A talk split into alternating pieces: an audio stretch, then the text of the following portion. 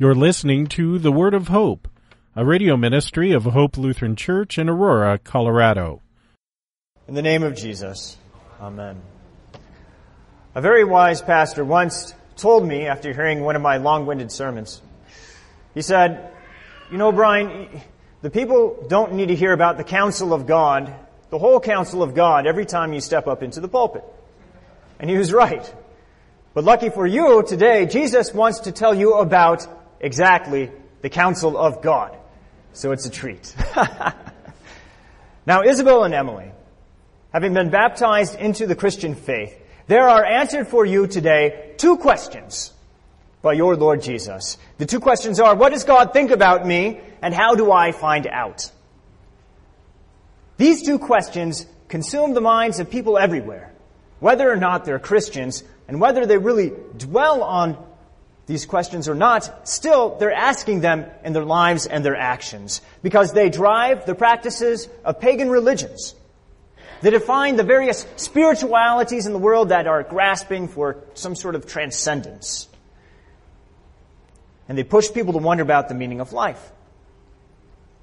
And even despite the fact that Jesus gives very clear answers to these questions in the gospel lesson today, you'll hear your Christian friends voice their uncertainty by saying something like, uh, you know, I don't know what God's plan is for me in this life.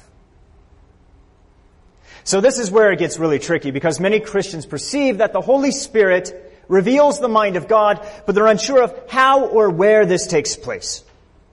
They're even unsure of what the Holy Spirit might tell them. And so when tragedy, sickness, or, or death afflicts them, two things usually happen. Either they'll turn inward and gaze into their, to their own souls and wait for a secret whisper from the Holy Spirit. Or they'll gaze outward and look at the clouds, the trees, the, the grounds on the bottom of their coffee mug and expect a sign from the Holy Ghost there. This is not what Jesus wants for his saints. Jesus says that the Holy Spirit will glorify me and he will take what is mine and declare it to you. This means, dear saints, that the Holy Spirit is bound to Jesus and His Word and His promise. That's where He is and that's where you'll find Him. He glorifies Jesus' words and works in history. The same works that tell you what your Heavenly Father thinks about you.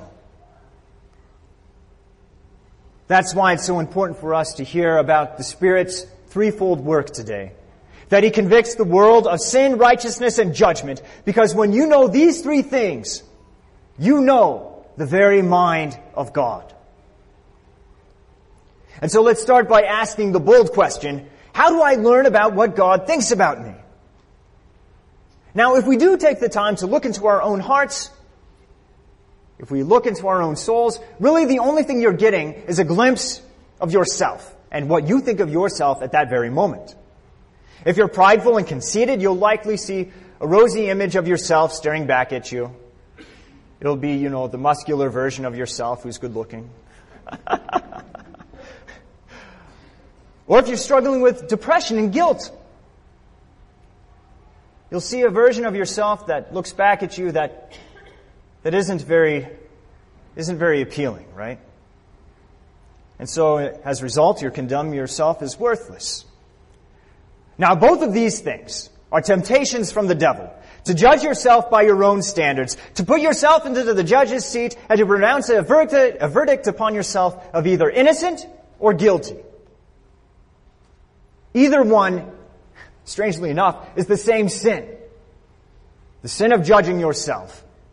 And it can take the form of either pride or despair. Now when you look outside of yourself to discover what God thinks about you, things don't get much better. Because you'll see a world that's been crafted by someone who's incredibly more powerful than yourself, more wise, but his creation is crumbling. It's filled with sick and dying people. Which means that you realize that God is both awesome and angry. And before your baptism, this is, this is as far as your reason or strength could take you. It could take you to, to perceive that there is a God but he demands both your awe and your terror. But now to 12 men who have been following their teacher from Galilee comes a different kind of vision of heaven. A heavenly promise even. Jesus says, I tell you the truth. It is to your advantage that I go away. For if I do not go away, the helper will not come to you. But if I go, I will send him to you. The God that the world cannot see, who is hidden from their eyes. This God is revealed and made manifest through Jesus and is made known to you today through His Holy Spirit. This helper, this comforter, who guided these twelve men into all truth, just as their Lord had said. And though Jesus would be removed from his disciples' physical eyes, he never left his apostles. He inspired them with his Holy Spirit so that they could, they could preach the scriptures that build up the church. And this is the advantage of Jesus' ascension to the Father's right hand. Jesus entered into glory so that he could be nearer to his flock than they could ever be near to him during his earthly ministry. On the day of Pentecost, the disciples received boldness from the Spirit to preach so that you could be baptized, absolved, to be comforted with the forgiveness of sins and victory over the grave. These are the treasures that Jesus has obtained through His cross and His resurrection. And when you hear the preaching of Jesus' work, Jesus promises that the Spirit will glorify me. For he will take what is mine and declare it to you. The Lord's treasures, Jesus' treasures, are now yours at this very moment. And when you receive these treasures of cross and resurrection, you obtain the answers to the questions, what does God think about me and how do I find out? It's because through Jesus' spirit-filled word you are given access to a heavenly counsel where you discover the mind of a triune God. And you hear the precious conversation between a father who in love sent his son into the flesh to die for your sins. And you hear this same resurrected son advocating for you at his father's right hand. And proceeding from this father and this son is the Holy Spirit, who works faith in your hearts to lay a hold of and to grasp Jesus' treasures. There is no greater vision of heaven that men can have. And this is what you have in your baptism. It is your inheritance. It's a confession of faith in the words of the Apostles' Creed. Now, Martin Luther exclaimed when he was preaching on this, this same text that there is no greater or precious message that could be delivered to the saints. And it's true. Because this text lays bare the central article of the Christian faith, which of course you know is justification. And it is made known to us through the Spirit's threefold work of sin, of convicting the world of sin, of righteousness, and judgment. And so I'm going to say a few things on each of these. First, what does it mean that the Spirit convicts the world of sin? In some ways this sounds a bit funny because everybody knows, at least to some extent, that they're sinners. And if you're not sure about that, ask your kids or your parents. and so prevalent is this knowledge that every sort of worldly spirituality or philosophy tries to figure out ways to make up for this problem, this problem of sin. Which, ironically enough, you know, there are philosophies and spiritualities out there that will say, well, you've got brokenness, you know, or problems. You don't have sins per se. But the whole goal of their spirituality or philosophy is to make up for that brokenness. They just won't call sin a sin. And so they invite you to uh, enter into a desperate struggle to fix your life from the inside out, right? And then after you fixed yourself, you can fix the world around you. You're told that if you could get over your greed, then your philanthropy might help other people to get by. You're told that if you only had a little more compassion and empathy, then bigotry in your community can be overcome. You're told that if you had a little more faith, then God would bless you with all kinds of things. A promotion at work, inner peace, a deeper relationship with your family, and even with God Himself. In short, you're told what, to figure out what is wrong with your life, to fix it, and then things will turn out completely better. But this is the false religion of this world, and it's the religion of the law that demands the sacrifice of your man-made works. It perpetuates the delusion that you can fix this fallen world as if you had the strength to do it, and if only you tried hard enough. It never gets to the bottom of the problem. It never gets to the heart of it. The problem isn't that we don't try hard enough. The cold truth is that we're guilty of the one sin that gives birth to every single sin that comes after it. Jesus says that the Holy Spirit convicts the world of sin because they do not believe in me. Notice that he doesn't say that they don't believe hard enough in me or they don't have enough faith in me. It's that they don't believe in me, period. Every single person has failed at keeping the first commandment. You shall have no other gods. This was Adam and Eve's sin. It's Pastor Wolfmueller's sin. It's my sin. And it's your sin. Every sin, whether it's not waking up in time to go to church or hating your brother or cheating on your wife or greed and every attempt to make up for these sins with your works is a sin against faith. It's unbelief in the one true God. The Spirit preaches the law so that you can be found guilty. and He convicts you so that you're left without an excuse and nowhere to run. Now what about being convicted of righteousness? What could this mean? Thanks be to God. This isn't your righteousness. It's Jesus' righteousness. Jesus says that the Holy Spirit will convict your hearts with the gospel. He says that He will give you the treasures of forgiveness and life when the, as they are pronounced from the throne of God in heaven. This is the righteousness of which St. Paul writes when he says, But now the righteousness of God has been made manifest apart from the law. Apart from the law.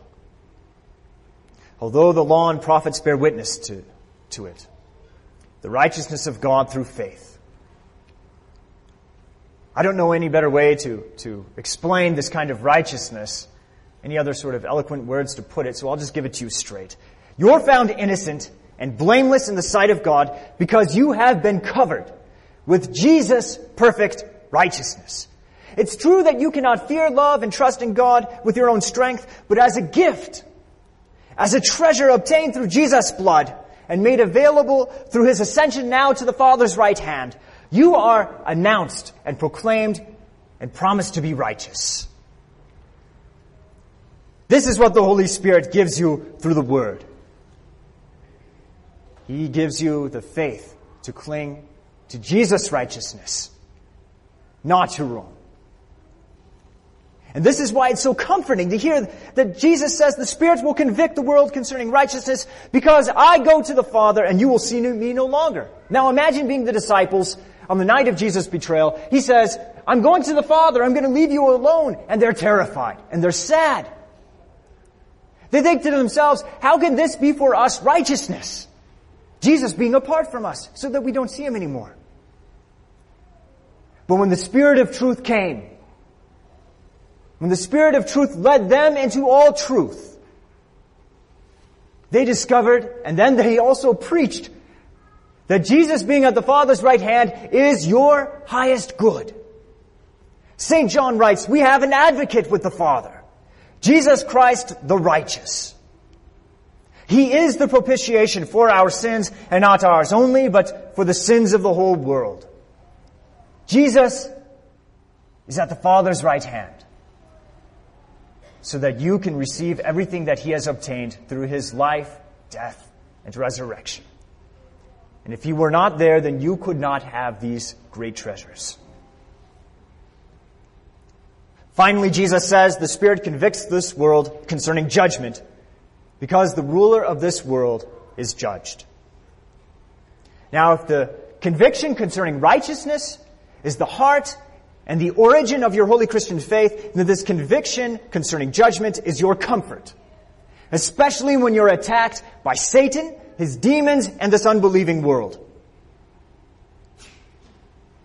Though the council of heaven pronounces you righteous and delivers this righteousness to you through your baptism, Satan has set up his own mock council here upon this earth that calls Christians the most wicked and heinous human beings to walk the planet.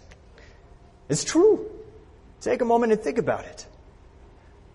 You're called full of hate because you do not love the progressive definition of marriage.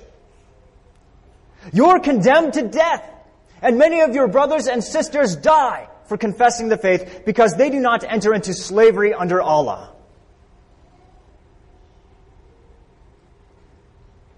You're even called ha, by other Christians to be enemies of the faith. Do you know why? It's because you cling to a righteousness that, that, uh, that, counts in the heaven, that counts in the courts of heaven apart from works. That's unthinkable to other Christians. They have to have their works a part of it somehow. And so they'll look at you and call you enemies of the faith. But take comfort. You know the mind of God. You know the judgment of God. Satan and his demons are judged. They're cast out of heaven's courts so that you can enter freely there as a brother and sister of Christ, wearing his righteousness and faith. The condemning voices of this world are also judged because they have not listened to the Spirit as he convicted them of both sin and true righteousness. And though you're attacked and made to suffer hatred and death, you possess in faith all of Jesus' treasures. The Spirit gives them to you. You have everything that belongs to Jesus, which means that you have everything that belongs to the Father. An unfathomable love that will vindicate you on the day when Jesus returns in glory to vindicate your faith with the crown of life. Emily and Isabel, this is your dear inheritance today in baptism. It's a gift that is now started. It continues through faith and will be brought to completion on the day of our Lord Jesus Christ.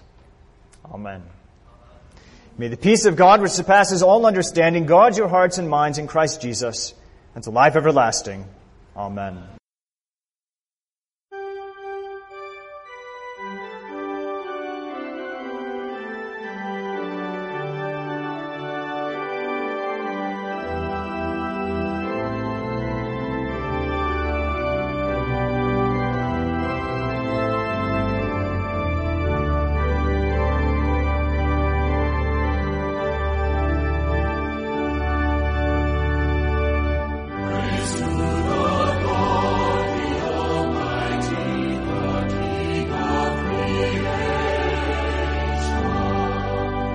We hope you were blessed by today's word of hope. Hope Lutheran Church is located at 1345 Macon Street in Aurora, Colorado. Their weekly schedule is as follows. Sunday morning worship at 9:15, adult Bible class and youth Sunday school at 10:45 a.m. On Tuesday mornings there is a matin service at 8:30 a.m. with a Bible class to follow at 9:30 a.m. You can find out more about Hope Lutheran Church at www.hope-aurora.org. That's www.hope-aurora.org. Until next time, may the Lord bless you and keep you in His grace.